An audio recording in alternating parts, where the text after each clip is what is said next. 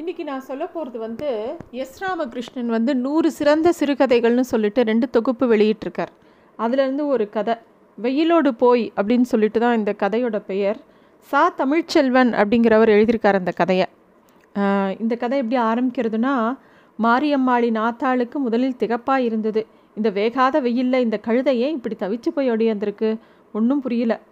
ஏண்டி மாப்பிள்ளை வரலையா? அப்படின்னு அந்த அம்மா அவங்க மக மாரியம்மாள்கிட்ட கேட்குறாங்க வந்து விறுவிறுன்னு அந்த வெயிலில் வந்தவ ஒரு சொம்பு தண்ணி நிறையா குடிச்சிட்டு அவள் கேட்க சொல்கிறா இல்லை அவருக்கு கடையில் வேலை இருக்கான். நான் அப்புறமா ராத்திரியாக வரேன்னு சொல்லிட்டாரு. அப்படின்னோடனே சரிடி நீ எதுக்கு இந்த வேகாத வெயிலில் வேக வேகமாக ஓடி அந்த கொஞ்சம் வெயில் தாழ வரக்கூடாதா? அப்படின்னு அவங்க அம்மா கேட்குறாங்க அவள் அதெல்லாம் காதில் வாங்குறதாவே இல்லை மாரியம்மா. அவள் மனசு பூரா ஒரு விஷயத்தில் தான் இருக்குது அவள் கேட்குறா பொங்கலுக்கு மச்சான் அவங்க வந்திருக்கலாம்ல? அப்படின்னு கேட்குறா அப்போ தான் அவங்க அம்மாவுக்கு புரிஞ்சிருக்கு. அதாவது அவளோட மச்சான் ஆத்தாளின் ஒரே தம்பியின் மகன் தங்கராசு இன்னைக்கு நடக்கிற காளியம்மாங் கோயில் பொங்கலுக்கு டவுனிலிருந்து வந்திருக்கான். அது தெரிஞ்சு தான் கழுதை இப்படி ஓடி வந்திருக்கு? உடனே அவங்க அம்மா கேட்குறாங்க அவங்க அம்மாக்கு எல்லாம் புரிஞ்சு போச்சு எதுக்கு ஓடி வந்திருக்கான்னு சொல்லிட்டு. அவங்க அம்மா சரி மத்தியானம் கஞ்சியாவது குடிச்சியா? இந்த வெயில் இப்படி வேகாத வெயிலில் வந்திருக்கியே? அப்படின்னோடனே இல்லை அப்படின்னோடனே ஒரு சொம்பு நிறையா கஞ்சி கொண்டு வந்து அவன் முன்னாடி விற்கிறாங்க அவங்க அம்மாவுக்கு அந்த பொண்ணு அவளோட பொண்ணு இப்படி இருக்கிறத பார்க்கவே மனசு துக்கமாக இருக்குது கழு கழுத்தில் காதில் ஒன்றும் இல்லை. நல்லா கருப்பாக இருக்கா. அப்படியே காஞ்சி போயிருக்கா அவள் தங்கராசு மச்சானுக்கு தான் மாரியம்மான்னு சின்ன வயசுல இருந்தே எல்லாருக்கும் தெரிஞ்ச ஒரு விஷயந்தான் சின்ன வயசில் அந்த அவள் கள்ளம் போலீஸ் விளையாட்டு விளையாடினதுலேருந்து காட்டில் கள்ளிப்பழம் பிடுங்கி சாப்பிட்ற வரைக்கும் அவளும் அவள் மச்சானும் எப்பயும் ஒன்றாவே தான் சுற்றுவாங்க எல்லாருக்கும் வந்து இவளுக்கு தான் அந்த பையன் அப்படின்னு பேசி முடித்த ஒரு விஷயம் ஊருக்கே தெரிஞ்ச விஷயம். மெது அதை நினச்சி அவள் அம்மாவுக்கு துக்கம் துக்கமாக வருது. மாரியம்மா மெதுவாக பேச்சை மாத்திரா அண்ணன் எங்க? அண்ணன் எங்கள் அத்தா? அப்படின்னு கேட்குறா உடனே அவங்க அம்மாவும் சொல்கிறாங்க நீங்கள் ரெண்டு பேரும் ஊர்லேருந்து பொண்ணு மாப்பிளையும் வரப்போகிறாங்கன்னு சொல்லிட்டு அரிசி சாதம் சமைக்கணும்னு சொல்லிட்டு அண்ணன் வந்து க கடைக்கு போயிருக்கான் டவுனுக்கு. அரிசி பருப்பெல்லாம் வாங்கிட்டு வர நீ இந்த கஞ்சியை மொத குடி அப்படின்னு சொல்லி அவங்க அம்மா கஞ்சியை இன்னும் கொடுக்குறாங்க. அவள் வந்து வேக வேகமாக கஞ்சியை குடிச்சிட்டு நான் சீனி அம்மாவில் போய் பார்த்துட்டு வரேன் அப்படிங்கிறா. சீனி அம்மாங்கிறவ மாரியம்மாவுக்கு ரொம்ப பால்யகால சிநேகிதி அவள் அவள் சீனி அம்மா தான் மச்சான் வர செய்தியை இவளுக்கு ஃபோன் பண்ணி சொல்லியிருக்கா இவங்க எல்லாரும் தீப்பெட்டி ஒட்ட போன பிள்ளைக. மொத்தமாக இவங்கெல்லாம் சேர்ந்து வேலை பார்த்தவங்க சின்ன வயசுலேருந்து அதனால் அவள் இப்படி சொல்லவும் இவள் ஓடி வந்திருக்கா. உடனே ஊருக்கு போகணுன்னு ஒத்த காலில் நின்று அவள் புருஷனுக்கா கொஞ்சம் கூட விருப்பம் இல்லை. இவளை ஊருக்கு அனுப்ப. என்னதான் அவங்க ஊர் பக்கத்து ஊராக இருந்தால் கூட சீக்கிரம் போயிட்டு வந்துடலான்னா கூட சும்மா சும்மா இவள் வந்து அம்மா வீட்டுக்கு போகணும் அம்மா வீட்டுக்கு போகணும்னு சொல்கிறது அவனுக்கு பிடிக்கவே இல்லை. அவனை பொறுத்த வரைக்கும் என்னென்னா அவன் வியாபாரம் முக்கியம். அதுவும் இல்லை இந்த பொண்ணு கிளம்புறேன்னு சொன்னால் அவன் வந்து மளிகை கடை வச்சுருக்கான். அந்த மளிகை கடையிலேருந்து அரிசி எடுத்துகிட்டு போகிறேன் பருப்பு எடுத்துகிட்டு போகிறேன் வெள்ளம் எடுத்துகிட்டு போகிறேன்னு இந்த பொண்ணு வேற தூக்கிட்டு வரும் அம்மா வீட்டுக்கு. அதெல்லாம் அவனுக்கு எரிச்சலாக வரும். இருந்தாலும் ரொம்ப பொண்டாட்டியை முறைச்சிக்கவும் முடியாது. அதனால சரி நீ போ நான் அப்புறமா வரேன் அப்படின்னு சொல்லி மாரியம்மாவை மட்டும் அனுப்பிச்சி வச்சிடுறான். அதை பற்றிலாம் மாரிக்கு கவலை கிடையாது. அவளுக்கு நினச்சா ஊருக்கு போயாகணும் அதுவும் அவங்க மச்சான் வந்திருக்கிற நேரத்துக்கு அவங்க மச்சானை பார்க்காம எப்படி இருக்கிறது? அவள் பிறந்து வளர்ந்ததுலேருந்தே தங்கராசுக்கு தான் ஊரே முடிவு பண்ணிடுது அதுவும் தங்கராசோட அப்பாவுக்கு புதுக்கோட்டைக்கு மாத்தலாகி போகும்போது அவள் தெரு முழுக்க பிறண்டு அழுதா என்னையும் கூட்டிகிட்டு போங்கன்னு. ஊரில் இருக்கவங்களாம் இன்னும் சொல்லி சொல்லி சிரிப்பாங்க. அப்பயே அவங்க எல்லாரும் உன் புருஷன்கார என்னடி சொல்கிறான் அப்படின்னு தான் கேட்பாங்க. அவங்களாம் கிண்டல் பண்ணுறாங்கன்னு தெரியாமல் இந்த பொண்ணும் அதுக்கெல்லாம் நிஜமாக நம்பின்ட்டு பதில் சொல்லும். இந்த பொண்ணுக்கு வந்து என்ன பிரச்சனைனா அவங்க அப்பா ரொம்ப ஏழ்மை. அவங்க அப்பா வந்து ஏதோ டயரியா வந்து அதுலேயே உயிர் போயிடுச்சு அவங்க அப்பாவுக்கு. அவங்க அம்மாவும் அண்ணனும் தான் வீட்டை காப்பாற்றுறாங்க இந்த பொண்ணு அதனால தீப்பெட்டி தொழிற்சாலையில் வேலை பார்த்து பெருசாக படிக்கலை. அதே அந்த தங்கராசு வந்து வெளியூருக்கு போய் நல்லா படித்து நல்லா வந்துட்டான். இவங்க அப்பா மட்டும் நல்லா அந்த பஞ்சத்தில் பேதி வந்து செத்து போகாமல் இருந்திருந்தா இவளையும் நான் அவங்க மச்சானுக்கு ஈக்குவலாக படிச்சிருப்பா.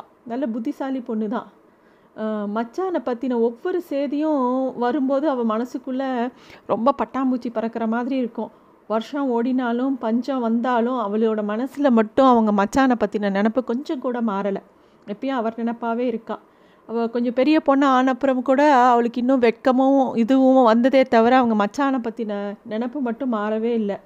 அவளுக்கு நல்லா ஞாபகம் இருக்குது மாமனும் அத்தையும் வந்தது வந்து தங்கராசு மச்சானத்துக்கு வேறு இடத்துல கல்யாணம் பேசி முடிச்சுட்டு தான் வந்து சொல்கிறாங்க அது கேட்டோடனே அவங்க அம்மாவுக்கும் அண்ணனுக்கும் கோவமும் அழுகியும் வருது. ஆனால் இவள் மனசில் ஒன்றும் இல்லை. அவளுக்கு அப்போ கூட அந்த அன்பு மாறலை. ஆமாம் இல்லை நம்ம ஒன்றும் பெருசாக மச்சானுக்கு தகுதி கிடையாது. வந்து வரப்போகிற பொண்ணு ஒரு வேளை நல்லா வசதியான வீட்டு பொண்ணாக இருக்கும் நிறைய நகை போட்டிருப்பாங்க. அவருக்கு என்ன பிடிக்குமோ அதுபடி தான் நடக்கணும். அப்போ கூட அவளுக்கு வந்து அது மேலே ஒரு கோபமோ ஏமாற்றமோ எதுவுமே இல்லை. அந்த பொண்ணுக்கு அவ்வளோ ஒரு அன்பு.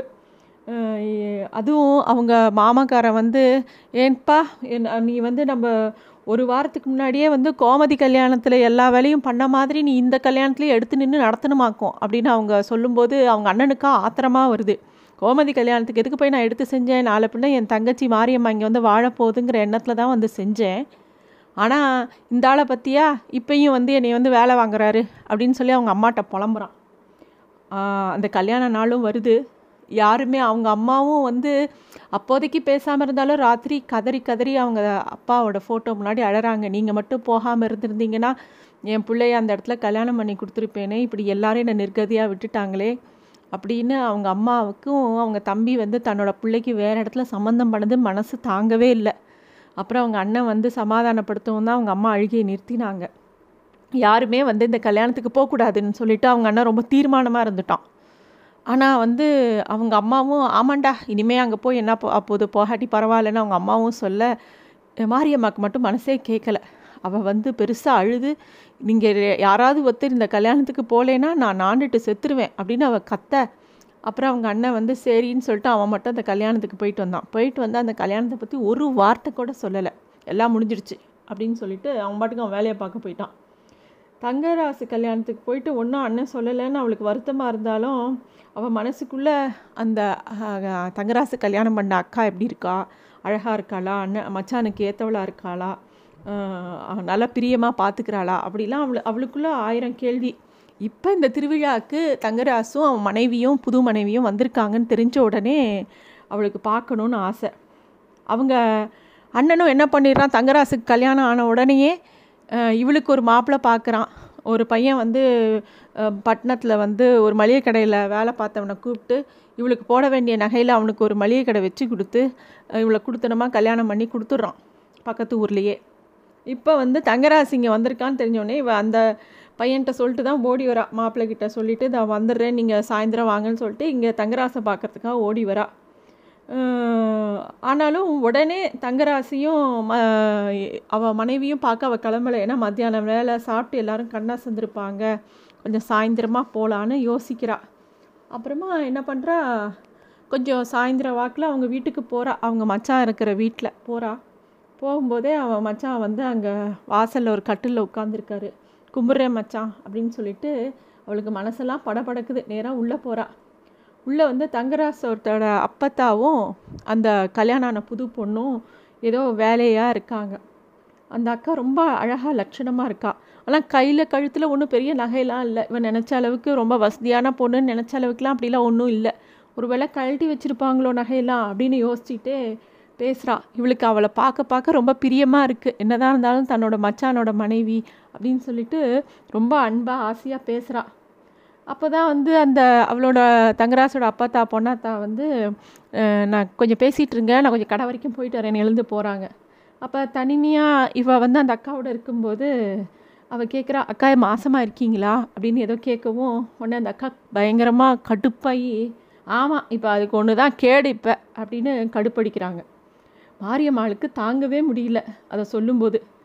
லேசாக சிரிப்போடு தான் அவள் சொன்னால் கூட அவளுக்கு அந்த வார்த்தையில் இருக்கிற சூட்டு கரு கடுப்பு வெறுப்பு எல்லாமே மாரியம்மாவுக்கு ஒரே வார்த்தையில் புரிஞ்சு போச்சு. அவளுக்கு ரொம்ப மனசு கஷ்டமாக இருக்குது டக்குன்னு பின்புறத்தில் போய் கை கழுவ போகிறேன்னு போனவ அங்கேயே நிற்கிறா அப்போ பார்த்து அந்த தங்கராசு மச்சான் உள்ளே வரான் உள்ளே வந்து மாரியம்மா போயிட்டாளா? அப்படின்னு கேட்டுட்டு அந்த அக்காள்கிட்ட காப்பி குடிச்சியா? அப்படின்னு பிரியமாக கேட்குறாரு உடனே அந்த அக்கா அதுக்கு பதில் சொன்ன ஆஹா ரொம்ப தான் அக்கறைப்பட்டு குப்புற விழுதுறாதீங்க அப்படின்னு கடுப்படிக்கிறாள் ரொம்ப மெதுவாக சொன்னால் கூட அந்த குரலில் இறுகி போன வெறுப்பு வந்து வெளியில் நல்லா தெரியறது. வெளியில் இருக்கிற மாரியம்மாளுக்கு இந்த காதில் விழருது அவளுக்கு அப்படியே தலை சுற்றுறது தலை வலிக்கிற மாதிரி இருக்குது படப்படன்னு வருது. அப்படியே கையை கழுவிட்டு அப்படியே பின்புறமாகவே வீட்டுக்கு ஓடி போய் வீட்டில் போய் படுத்துக்கிறாள் அவங்க ஆத்தாலும் அண்ணனும் என்னன்னு கேட்க தலை வலிக்கிறது அப்படின்னு பேசாமல் படுத்துன்ட்டா. சின்ன வயசில் கள்ளிப்பழம் பிடுங்க போகும்போது ரொம்ப நேரம் கழித்து மாமா கிட்ட மாட்டிக்கும் போது தங்கராசு திரு திருன்னு அப்பாவியாக முழிச்சது. அதே மொழி இப்போ இன்றைக்கும் இருக்கிற மாதிரி அவள் மனசில் பட்டது. அவளுக்கு வந்து அந்த அக்கா வீட்டில் வந்து நகை குறையாக போட்டதுனால தங்கராசோட அம்மா ரொம்ப கொடுமைப்படுத்தினதாக கேள்விப்பட்டா. இருந்தாலும் அதுக்காக இவ்வளோ ஒரு வெறுப்பு அவள் வந்து அவள் மச்சான்கிட்ட பேசினது அவளுக்கு பிடிக்கல. என்னதான் அந்த வார்த்தைகளோட வெறுப்போட ஆழகம் தாங்க முடியாத வேதனை தந்தாலும் ராத்திரி ஊரோட கோயில் வாசலில் பொங்கல் வைக்க போயிருந்தபோது எல்லாரும் போயிட்டாங்க. அவள் மட்டும் வீட்லேயே படுத்து கிடந்தா. எந்த எதுக்காக வந்தாலும் அதுக்கு அவள் போகவே இல்லை. ராத்திரி அவள் புருஷன் வந்தான் புருஷன் வந்து இன்றைக்கி நல்லா வியாபாரம் ஆச்சு. அவ்வளோ தேங்காய் போச்சு அவ்வளோ பொறிகடலை போச்சுன்னு ஏதோ பேசிக்கிட்டே இருக்கான். இவ எதுவுமே இவ காதில் விழலை. அவனுக்கு கோவம் வருது. என்ன நான் பேசிக்கிட்டே இருக்கேன் பேசாமல் இருக்க அப்படின்னு இவ தலையில் ஒரு தட்டு தட்டுறான். இவ்வளோ நேரம் அவன் மனசில் தொங் அப்படியே தேங்கியிருந்த அழுக பூரா பீறிட்டு வருது. ஓன்னு கதறி அழறா. அவள் புருஷன் பயந்துறான். நான் லேசாக தானே தட்டினேன். எதுக்கு இப்படி அழறேன்னு அவளை வந்து சமாதானப்படுத்தி ட்ரை பண்ணிகிட்டே இருக்கான். அவளுக்கு இது வரைக்கும் இருந்த துக்கம் தங்கராசு வேற அவள் பொண்ணை கல்யாணம் பண்ணின துக்கம் அவள் வாழ்க்கையில் நடந்த எல்லா துக்கமும் சேர்த்து அன்றைக்கி தான் ரொம்ப அழறா. ஏதோ தான் பேசிவிட்டதற்காக தான் அவள் இப்படி அழுகிறாள் என்று நினைத்து கொண்டு ரொம்ப நேரத்துக்கு அவளை வீணே தேற்றிக்கொண்டிருந்தான் அவள் புருஷன். நன்றி.